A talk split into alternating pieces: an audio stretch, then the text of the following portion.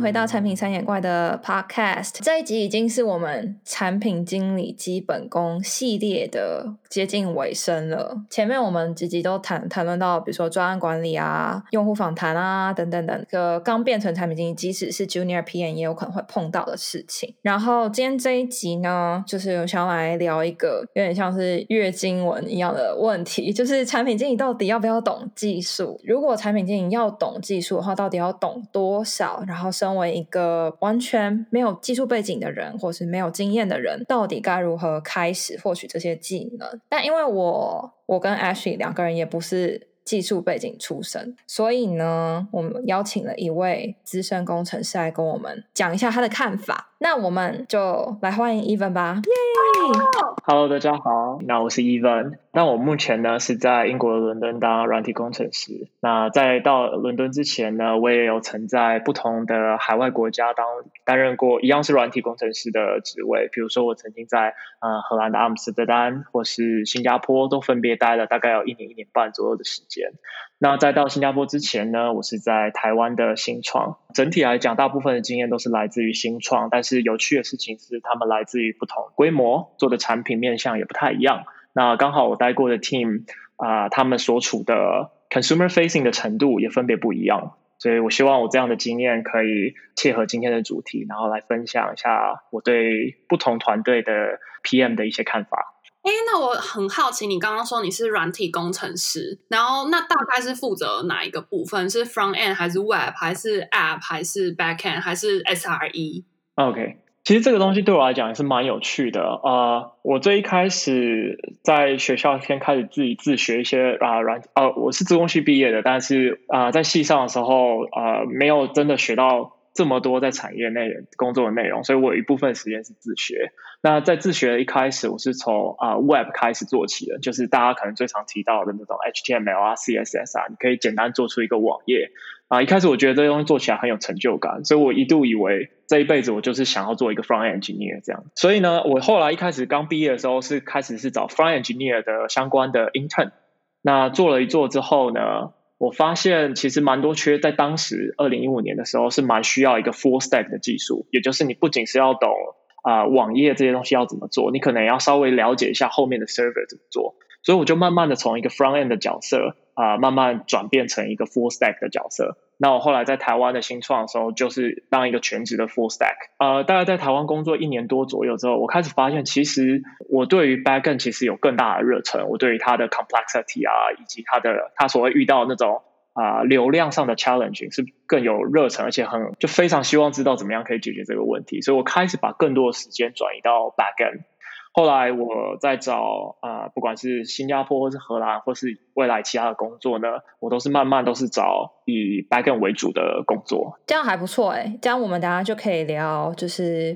比较从 front end 的角度，或从 backend 的角度。就是可能一些不同合作的的方向。那我们第一题可以先来聊一下，就是大家有没有遇过有技术背景的 PM 跟没有技术背景的 PM，然后跟这样种不同背景的人合作起来有没有什么不同吗？我因为我自己是没有技术背景的 PM，所以我。或者是说，就其实我觉得可能大家常常都会有一个迷思，就是到底产品经理需不需要这个能力？然后我自己在公司里面，我是都有遇过，就是有有技术背景又没有技术背景的。然后我觉得其实比较像是你的能力数吧。然后你觉得哪一部分比较重要？然后有技术背景的人，他可能在技术力上面就比较好，所以他可以。像我之前在 Spotify 有遇过，譬如说 Data Platform 的 PM，他们蛮多都是不管是技术背景出身，或者是念 Data 出身，就他们对于 Data Platform 这个 Service 应该要怎么 run，他们就会比较有概念。像如果我去 apply 这个工作，我就觉得可能不太适合。但是我觉得没有技术背景的 PM 也会有自己。可以着力的点吧，就是譬如说，像我可能就是比较 consumer facing，所以我会比较从用户的方面去思考，了解 user experience，或是 design 上面应该要怎么设计会更符合用户需求。我觉得好像要自己去找着力点。我觉得我不知道，等一下可以问开发的意见，就是因为我有我也有遇过开发跟我说，他其实宁可遇到不要有技术背景的 PM，因为他说。他觉得如果他遇到有技术背景的 PM，那个 PM 很容易就会觉得说，我都懂，我都知道，好像他的那知识或是什么之类也很充足，他有办法去跟开发吵架或是什么之类的，所以开开发就会觉得说他可能很容易不被尊重，这样，所以我觉得好像也有点看你怎么运用这些能力。对，哎，Even 你觉得嘞？我我觉得我完全非常非常同意 Ashley 刚刚讲，尤其是他刚刚提到的那个最后一个例子，工程师有时候甚至会希望 PM 最好是不要有相关背景，因为老实说，就是我自己的话，在过去这三三个不同的国家工作的经验是啊、因为是 To C 的产品，我觉得我遇到的 PM 都是不是来自于就是 technical background 的人，我觉得我蛮幸运的，是可能也是因为在 startup 的关系，所以举凡啊、在台湾或是新加坡的例子来讲的话，我遇到的。两位 PM 都是完完全全没有任何 technical background 的，那他们都会非常尊重 engineer 的发言权，或是会把 engineer 的意见给参考进来。我觉得这件事情是一个蛮重要的嘛，就是你怎么样做到彼此互相尊重，然后也会彼此互相愿意沟通。那我在荷兰的时候啊、我合作的对象就不是一般的 PM，他他们有一个 role 叫做 TPM，所以对于 TPM 来讲的话，他们就会希望。这一个 PM 是来自于更多 technical background 的。我个人的感觉是有技术背景，老实说，在沟通上真的会比较顺利一点，因为你可以很轻易的想象，我随便丢一个技术的词出来，可能没有 technical background 的人就会听不太懂，那你可能要花更多时间去跟他解释。当然有有 technical background 的人就可以很快很快就知道，哦，这边到底发生了什么事情，然后可能它的复杂度是多少。但这些这次的重点真的是。非常着重在 PM 本身，就是呃，as a TPM，就算你有很强的 technical background，其实老实说，如果你没有真的 hands on 在那个 team 里面最最实际的开发工作的话，其实最好的方法就是把所有的意见以及选择丢给 engineer，由 engineer 去跟你讲这边的复杂度以及这边的困难是什么。那 TPM 的优势，在我的认知来讲，就是因为他对 technical 有更深的了解。所以这样的沟通会更平顺，同时 PM 很常代表是这个团队去跟其他团队啊、做一些 project management 或是 negotiation 的部分。那因为他有更多的 technical background，他也会更容易的去跟不同的团队做啊、更进更进一步或是更细节的沟通。嗯。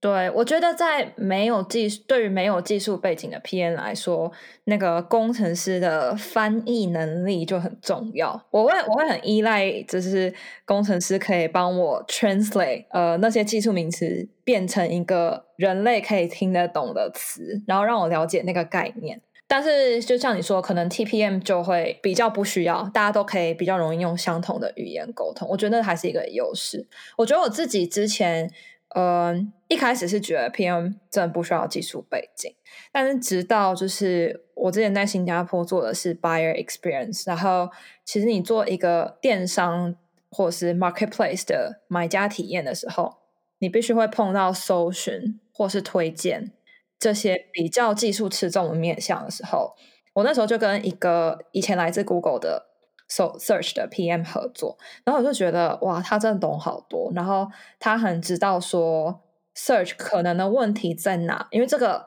search 的 ranking 有时候是非常抽象，他就知道说可能会有哪些。方法可以用，我觉得他对 complexity 有一个你知道大致上的了解，他知道这个东西是很难还是很简单。我觉得那个其实对工作是蛮有帮助的。我还蛮，我那时候就很希望我自己可以有一些这样子的知识，所以我觉得好像真的还蛮看产品面向，就像 Ashley 刚刚有提到。有一些 做超级 backend 的东西的时候，如果你真的不懂，真的不行。但是我觉得，因为可能因为我跟 Ashley background 比较像嘛，就是我也是做一直做 to C，然后就是不需要那么深的技术知识。我觉得刚刚提到像搜寻啊、推荐的东西，其实不只是 PM 哦。我觉得就算我 as an engineer，像我没有 ML 相关的背景，或是我没有足够多的啊 search 相关的背景，其实就算是一个。啊、呃，多年的 engineer 也很难真的直接跨入一个很深的 domain，、oh. 对，嗯，所以反而是你有没有一个那种 high level 可以抓住一个大概念的那个能力，其实是相对蛮重要的。然后你把所有的 detail 全部 delegate 给那个 team 不管是 team lead 啊，或是那个 team 里面的 senior engineer，由他来辅助你做最正确的决定。我觉得这是更重要的一件事情。所以有可能是跟 domain knowledge 比较有关系，是吗？对，因为像 search 或 recommendation 或是什么 personalization 相关的东西，其实你都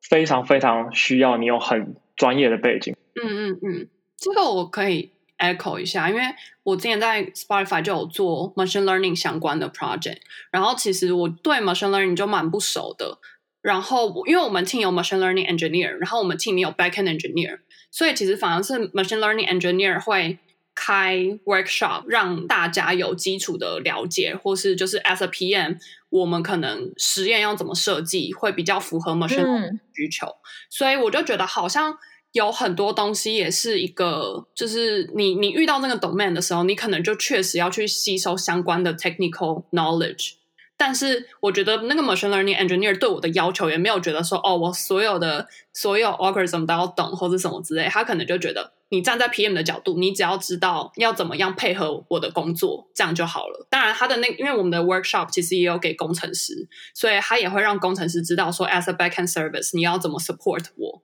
然后我们这条 pipeline 要怎么样啊，什么之类的，我觉得好像也有蛮多是，就是虽然是没有技术背景的 PM，但是感觉也是在工作过程中一直不断的去吸收这些技术相关的 knowledge。嗯，嗯，那一般你自己有偏好吗？就是跟有没有技术背景的 PM 合作？嗯，我自己的话。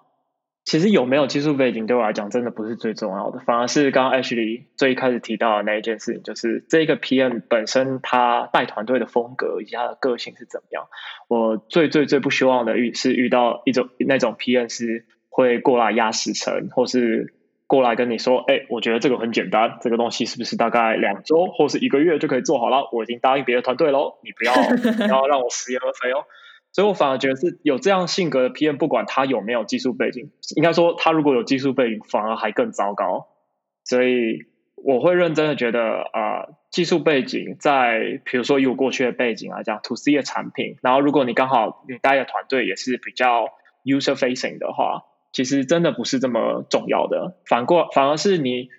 怎么样去跟那个团队的啊、tech lead 或 senior engineer 去建立良好的沟通管道。永远让尽量尽可能的让这个 tech lead 也可以有可能百分之八十或是百分之九十的 alignment，然后由他去帮助你协助你把 technical detail 给处理好，这件事情是我觉得更重要的。嗯，没错，很认同。那 Ashley，你觉得就是以一个没有技术背景的 PM 吗？嗯你会觉得有技术背景的人面试比较吃香吗？我觉得其实还好诶，我觉得要看啦，因为像像 Google 面试，他们就有一关是 Tech Interview 嘛，就是 PM 的面试就有一关是 Google，好像蛮注重 technical skill 的。对，对，可是可是因为我面过，我可以跟你说，我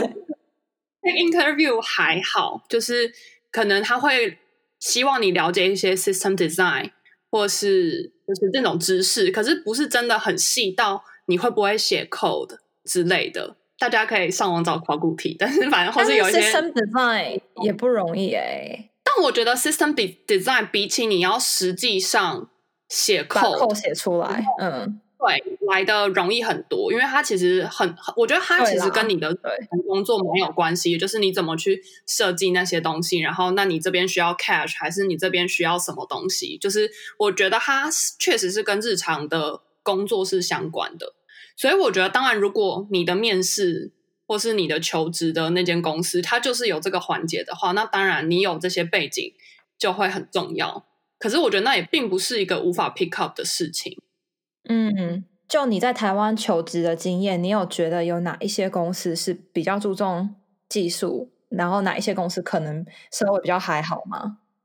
我都觉得还好，我觉得主要还是沟通能力跟理解能力。因为我我自己在一开始当，譬如说我刚进一期的时候，其实有非常多的技术的东西，我其实也不知道，但我就是一直不断的问，真的。以一个我很尊重你，我很想多了解。我觉得如果你是这样子的态度的话，没有工程师会拒绝你，就是应该工程师也会很乐于帮助你。然后他们天生也很喜欢，就是告诉 share 这些 knowledge。所以我觉得也是从做之中一直慢慢的了解说，哦，所以这个 backend service 是怎么样，那这个 front end 做起来会怎么样，然后也没有想象中的这么困难吗？我觉得，我我我想要 echo 刚刚讲提到那个 Google System Design 的部分，因为啊、我我觉得在 Google 的 level 来讲，会需要 PM 有 System Design 啊、呃。虽然不用到很深，但至少要有相关的 sense 嘛。我觉得这件事情是蛮合理的，因为比如说以我在荷兰啊、呃，它的这个这个新创的规模就比较大，它大概有一千多个人的开发团队。在那个时候，其实分工会越来越细，然后也就代表你今天一个 user 可以使用到的 feature，其实背后可能远远不止不不只有一个团队，可能会牵扯到五个，甚至甚至有时候甚至到十个团队以上。那每一个团队，它可能负责的又不仅仅只是一个 service，可能会有一到两个，甚至还有一些是呃 asynchronous 的，就是像那种后面还要在 data processing 的那种 service。所以从 PM 的角度来讲，如果想要挑战这种比较大型的公司或是很多团队的话，我觉得能够有一些很 high level 的 system design 的经验，比如说你知道这个 feature，这个 search 的 feature 好了。会有怎样的 client 的团队，会有怎样的中间的团队，会有怎么样的 infrastructure 的团队，他们彼此怎么 co-work？其实对于 P N 来讲，你的 mind map 嘛，也会建立的比较完整。你会知道你今天一个 feature 可能会有多少个 dependency，或是有多少 stakeholder 你需要去处理。那我我想要再 echo in，我其实觉得如果就即便不是为了那个 interview，我其实觉得有 system design 的看那些 knowledge 或是学这些东西，其实也蛮有趣的，因为你就蛮可以明确的知道，OK，所以我现在我的 service 的 database 在哪里，database 经过哪些 microservice 之后才到我这边来。那如果我这边要做哪些改动或者是什么事、什么变动的话，会影响到什么部门？就是我觉得这是一个蛮有趣的事情，所以对我个人、嗯、个人很推。大家学 system design，嗯，就很实用啦。哎，那不如我们也来讨论一下，就是我们觉得有哪些基础的技术知识、技术面的东西是值得产品经理就是真的花时间去学习跟了解的。除了 system design 之外，大家有想到我有一个东西吗？嗯，我有一个我觉得应该很好 pick up 的，就是 API document。Uh. 我觉得就是。知道 API 是怎么设计的，是一个蛮重要而且蛮值得学习的东西。哎，我觉得我们应该有一些听众不知道什么是 API，我们来科普一下好了。工程师解释。对啊，而且刚刚提到的 API，其实大致上理解就是因为一个一个软体本身就是有前端跟后端嘛，那。前端可以很容易的想象，就是比如说以一个 App 为例的话，前端通常在负责就是所有 a 使用者你会碰到的任何，比如说是 UI 画面上每个按钮，它们的样式、大小或是它们的 layout 这些东西都属于 front end 的范畴。然后再来，当你按下某一些呃可能会有 interaction 的东西，比如说 button 或是一个 feed。那背后到底要发生什么事情呢？也会是由 client 来决定的。但是啊，，client 接着就要去讨论怎么样去跟 backend 合作嘛，因为 backend 通常会负责的是把 user 的 data 储储存起来，或是做一些 data 的验证的动作，比如说注册登录啊，我要验证你的账号密码这样子的逻辑的部分。所以呢，client 跟 backend 到底要怎么样？达成一个共识，说：“嘿，我把账号跟密码用什么样的方式，透过什么样的位置传给 backend。那 backend 有了这些资料之后，就可以做相对应的验证。那这个共识，我们就叫做 API。所以很常你会听到，就是啊、，client 跟 backend 在讨论说：，哎，我们这边这个 feature 我们需要一个 API。那意思就是说，backend 要想办法提供一个管道，让 client 可以把正确的资料传给 backend，然后 backend 呢，可以在它的 server 里面。”去做相对应的 data 处理，最后还给啊前端一个回回答。那这个时候使用者就可以从界面上看到相对应的反应。好，太棒了！我希望我们的这一段科普有对听众的理解有帮助。然后直接跳过十五秒，十五秒跳过。这很重要，因为我觉得就是如果你有办法知道 backend 跟你的 client side 是怎么沟通的话，一个是你就会知道你有哪些资料格式跟数据可以使用。然后你也会知道哦，哪些东西是在 client side process，哪些东西是 back end 做事的。就是我觉得，如果 as a PM 对于你的产品，你应该要有这些理解。所以我其实觉得 API 是一个蛮蛮有趣，而且我觉得蛮好上手的，然后一定要知道的事情。嗯，我很认同。那除了 API 跟 System Design 以外呢？从工程师的角度，你会觉得 PM 有哪些应该要懂的东西吗？我觉得最最起码最起码，我希望 PM 可以了解一个执行团队里面会有什么样的工程师角色，就是我觉得这是最最最基本的。所以这的确蛮基本的。就是当你听到这个人是什么什么工程师的时候，你可能至少要对他有一个 sense，哦，他大概负责的是什么领域。所以，比如说以一个新创的执行团队，我可以想象常见的团队 size 可能五到八个人，通常会有一个 Web、一个 Android、一个 iOS，其实也就是最常见的三个 client 的平台，他们可能会分别有一个 engineer，然后可能后面还会再有一个 backend engineer，那他负责就是一些刚刚提到的 data processing 啊，或是 data storage 这样的功能，或是 API 这样子的服务。那如果稍微再大一点点的话，你可能还会有 data analyst、data scientist、data engineer。那他们负责的东西通常会是比较偏向 personalization 啊，或是 recommendation，或者 similarity，像是这样子比较个人化的一些 feature 上的开发。所以我会期待一个 PM 至少要能够知道，当他有一个团队的时候，每个 engineer 是负责什么样的功能。所以当你有开发的时候，你会知道你要把谁拉进来做讨论。然后你也知道有 bug 的时候，可能会先去找谁。嗯，你对 PM 的要求就是好好善良哦。嗯，我觉得这件事情其实还蛮重要的，因为呃，像我最最早开始工作的时候，其实就很常会遇到 PM，比如说拿一个 bug 给我，但我我其实可能是 backend 的工程师，那他可能会拿一个 client 的 bug 给我。那我可能会花很多时间 debug 之后，才后来才辗转发现，这根本就是一个 client 的 issue。然后我再把这个东西 pass 给 client。所以我觉得 PM 怎么样啊、用他的直觉嘛，去 identify 这个问题要找谁，要就是 reroute 给哪一位，其实可以很大幅度的节省大家的时间。这样。嗯，我觉得我们可以聊一下这个、欸，哎，就如何分辨前后端的。bug 这个应该蛮实用的吧？但这个好，这个好难用现在讲，因为这个跟你的 service 到底是怎么设计的也有很大关联。对，对但应该有一些一些大原则可以用来分辨。比如说，我找到一个问题的时候，我会去看这个问题可能发生在我的 iPhone 上，我可能就会去看 Android 或者是 Web 有没有出现同样的问题。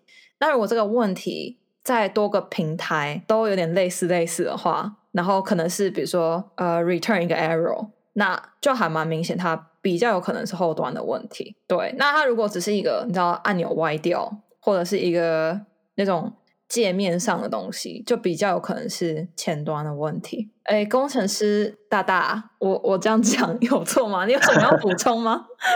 我觉得这这这已经是一个很好的辨别方法，就是多平台。因为多平台如果都产生问题的话，其实非常有可能是 backend 的问题嘛。因为 backend 可能统一都回同样的资料，也就是错误的资料给多个平台，所以你才会在平台上看到错误的资料。那另外还有一种方式是，如果你没有多个平台，那你也可以试着，比如说 kill app 重开，或是 refresh 那个 web page，去看那个资料有还在不在。因为有一部分可能是 client 自己会做一些自己的 optimization 嘛，比如说 client 先优先做什么显示，先不管 API 的回答，然后就先显示，然后这一块却做错了，所以你看到了一个错误。但通常你一 refresh 的时候，你拿到的资料就会 purely 是从 backend 回来的。那如果这个时候是正确的，你就可以比较明确的说啊，这是一个 client 的问题，然后你就可以想办法去问 client。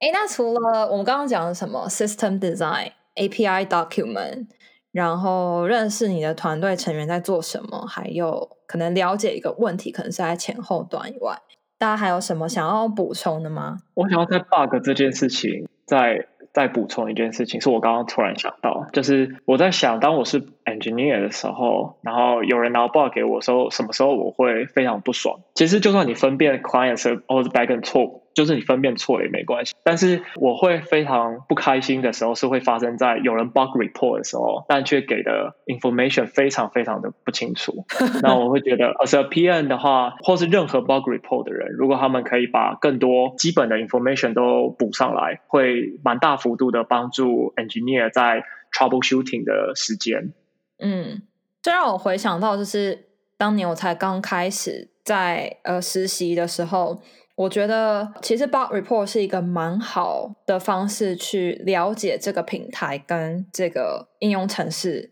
的运作方式，因为透过这些 bug report，你会慢慢了解说里面的逻辑，还有出问题可能会出现在哪哪些地方，还有出问题可能是因为什么原因。所以其实我觉得好好的去测试那个产品，然后了解它的成因吗，是一个很好的学习方式。诶嗯嗯，对，我觉得 bug report 跟 API 两个有点像是相辅相成嘛，就是你看了 API document，你可能知道这些 API 怎么做，然后你可能自己去尝试使用这些 API，然后你遇到一些 bug，或者你遇到一些 error 的 return，这个时候你就可以开始更明确了解到这个 system 强在什么地方，以及它有什么样的技术在，有什么样的问题还没有被处理完。我觉得这两个一起学习是一个蛮好呃入门，如果你是刚加入一个公司的话，蛮好熟悉这个团队的。一个方法。嗯，Ashley 一开始是怎么就是 pick up 这些知识的呀？我我 API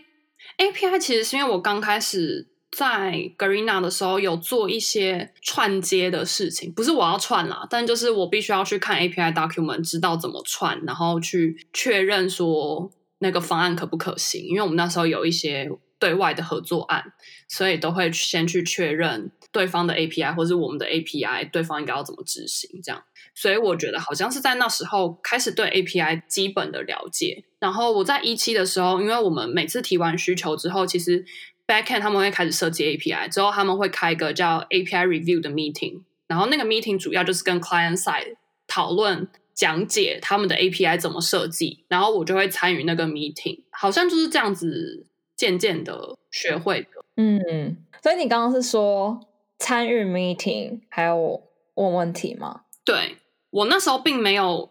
一定要参加那个 meeting，就那个 meeting 并不是发我的，但我就是纯粹因为个人好奇，然后以及我也会蛮想知道他们资料格式是怎么记的，因为其实 backend 记了哪些资料跟我有非常大的关系，这会取决于我后面数据分析的时候有没有对应的资料可以看。我想确保我最后拿得到我要的东西。我其实刚开始参与那个 meeting 的主因比较像是这样，然后就当然会有很多听不懂的东西，嗯嗯，但我那时候就没有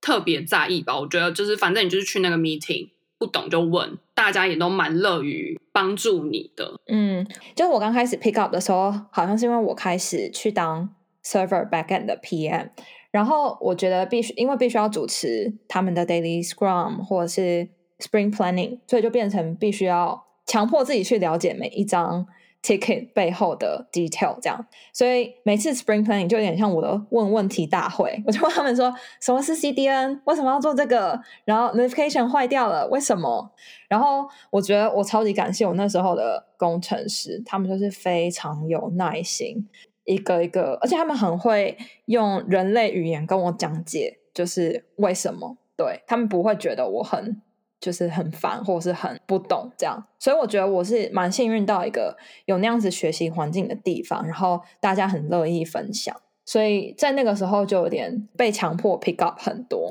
然后我觉得还有一个是我那时候因为呃那时候公司是用 Ruby on Rails，然后我就想说我要更了解他们一点，所以我就自己报名去参加那个 Rails Girls 的工作坊。所以我觉得对于了解那个流程跟概念嘛。就是不只是技术知识，也更是可以 build empathy，就是你可以更同理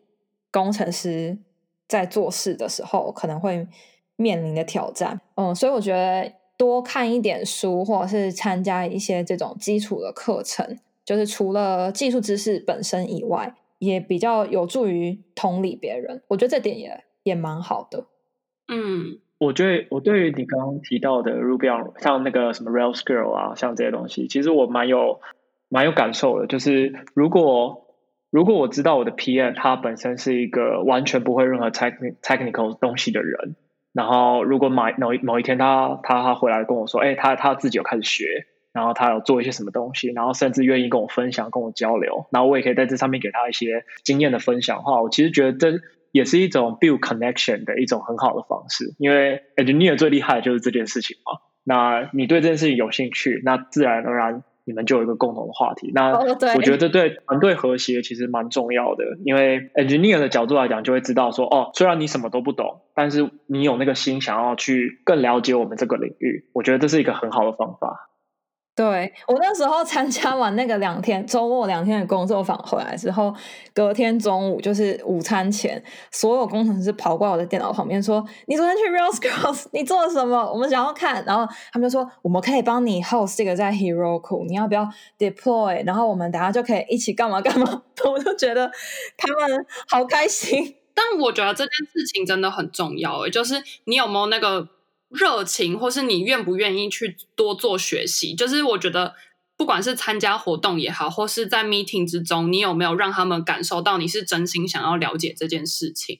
我觉得听起来反而是一种有点互相互相的感觉嘛。就是如果 PM 愿意多花一些时间去了解，那 engineer 感受到，自然就会会用更友好的方式去跟你互动。当然，同样的也是呃 engineer。我以前合作过的一些 engineer 也有曾经遇过那种非常非常专注在 technical detail，然后他其实不太在乎啊、user 会怎么样，所以我觉得 engineer 其实也需要有同样的同理心，去更了解 PM 啊、在意的事情是什么，比如说产品啊，或者使用者啊这些东西，也会让啊、PM 对你有更好的啊、一样，就是那种感，就是 bonding 的感觉。嗯，所以不只是 PM engineer，其实也要更像人一点嘛，或者更关心产品，更关心我们的使用者。嗯，说的太好了。那前面我们有聊到，就是说会希望就是产品经理跟工程师用类似或相同的语言沟通，因为我们刚刚有聊到说，哦，可能有些地方需要翻译才可以听懂这些外星语言嘛。那从 even 你的角度来说，有哪一些是产品经理应该基本上你希望他们可以听懂的名词吗？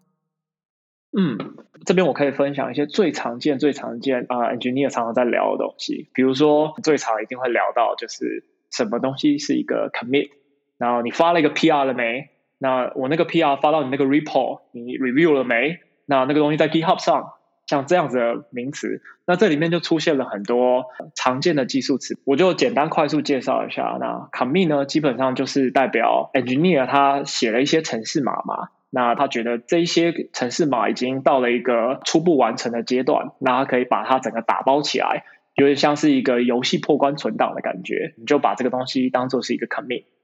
那什么是一个 PR 呢？PR 通常就是代表一个相对完整的 feature，可能是一个新的功能要上线啦。那这个功能要被完成，其实是需要多个游戏存档嘛。所以一个 PR 通常就会有多个 commit，然后一个 PR 通常是代表一个可以被完整、可以被发布到软体，不管是 app 或是 server 的一个东西。所以你可以想象 PR 含了多个 commit。那接下来就会提到什么是一个 repository，repository 呢，就是在讲啊，软体工程师们会有写很多很多的程式码，那他们都会被存放在某一个安全的地方。那一个 repo 呢，就是一个有点像是资料夹的概念，代表是你这一个 project 里面所有的程式码。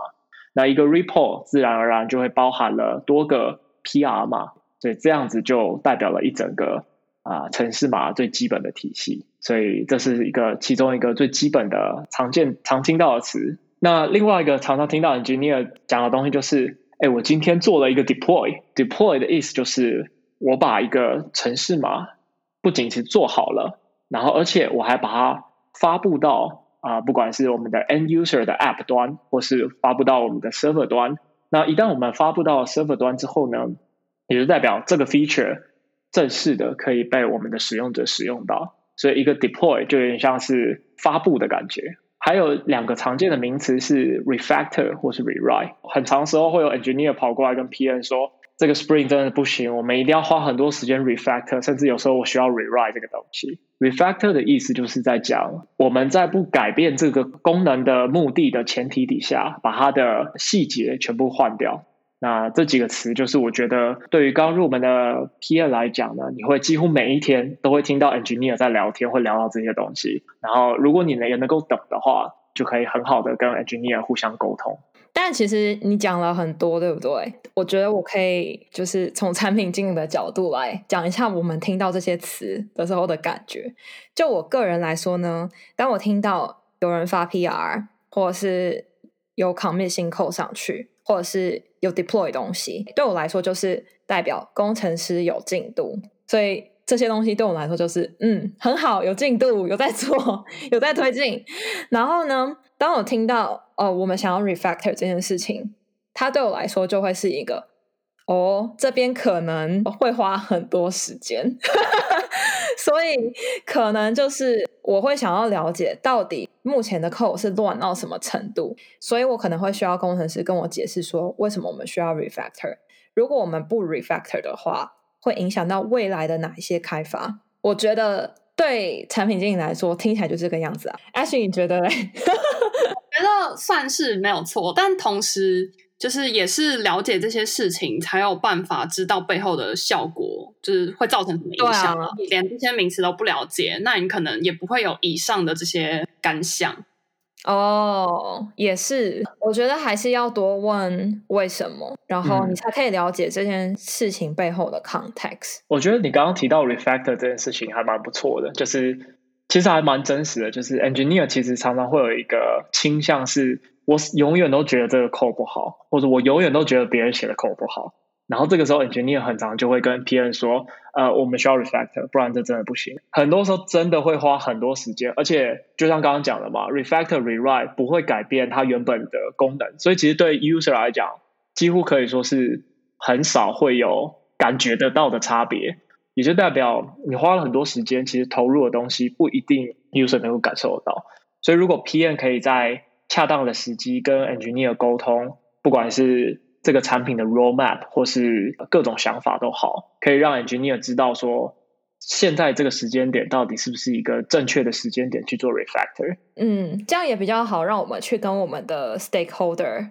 交代说，为什么这件事情要花这些时间。所以我觉得有时候也是。呃，工程师解释这些事情也是有点像给产品经理一个方法去对外沟通，然后帮这个 team 争取一些时间，用对的方法做事情，这样子。那我想我们刚开始当 PM 的时候，或者是工程师刚开始跟 PM 合作的时候，你们有没有什么建议想要给当年的我们？As a PM 的话，我就会觉得，如果可以更早 pick up 这些技术知识的话，会更好。因为我觉得我好像蛮多时候还是进了公司之后，然后向公司同事学习。那你所谓更早 pick up 是用什么样的方式？如果不是问人的话，好吧，这好像也有点困难，因为确实没有进到公司的环境下，也不太知道 PM 到底需要哪些的技术知识。我自己的经验还是比较多，都是遇到了，然后需要好，所以我开始学。但我觉得如果有办法更早，然后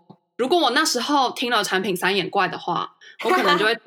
哦，API document 这个要先学会哦，或者是这些技术名词，可能我要有办法先理解，才有办法跟工程师沟通。哎，其实我们刚刚聊完，我就有点就是想要再去演看一下 API document 这件事情，因为我觉得，就是我其实直到现在，我还是非常不 technical。我都会信任我工程师，然后把很多决定权交给他们。但是，就是刚聊完之后，我就有自我反省，然后就觉得我还是应该要再去多看一些 system design 跟 API 的东西。就是好像还是要有一个很强烈的原因，或是你工作上去，啊、才会觉得说哦，我要赶快 pick up 这件事情。那 Even 你觉得嘞？就是呃，你应该也碰过很多，就是刚开始当 PM 的 PM 吧？你有没有什么建议要给他们？我反而会想要提啊，跟刚刚比较不太一样的意见。是，我会觉得，如果是刚入门的很 junior 的 PM 的话，我会期待他们，当然第一个多听产品三眼怪的东西，那 再来是，我觉得不需要太钻牛角尖，就是今天提到了很多技术的相关的东西，呃，其实都是我们在这个产业工作很多年之后才会慢慢 pick up 的东西，所以不需要想太多，不需要觉得你一定现在此时此刻就要懂，不然你就永远不可能当 P N，完全没有这回事情。就像我们前面讲的，重点是你怎么样啊、建立那个关系，怎么样跟 engineer 保持友好的关系，怎么样跟他们透明的沟通。从我的角度来讲，我还是觉得 P N 的核心是在呃沟通协调。比如说每个 task 的优先级，以及对外各个 team 的沟通，或是产品的 vision，这些东西才是 engineer 做不到，而且 engineer 会希望你做到。当我问你的时候，我也希望你可以给我一个正确的答案。我反而不会去期待说你一定要有知道多少 engineer 的 knowledge，因为那些东西我自己知道。如果你需要，我可以帮助你。所以透明的沟通，整个团队的人都是在同一条船上，尽量不要去压死线，反而是给。团队内的工程师自己去评估，由他们去告诉你怎么做比较好。然后你收集了所有的资讯之后，再去做你觉得最恰当的选择。我觉得这对 P N 来讲啊、会是比较重要的。只要你能够善用工程师，工程师就会成为你最棒的工具。哇，好感人哦，很感人。但我觉得有时候也是一个共同学习的过程。所以，对啊，也是一起学习啊，不是不是工具。啊我觉得真的就是大家是在同一艘船上，大家是互助合作，然后彼此互相学习，真的。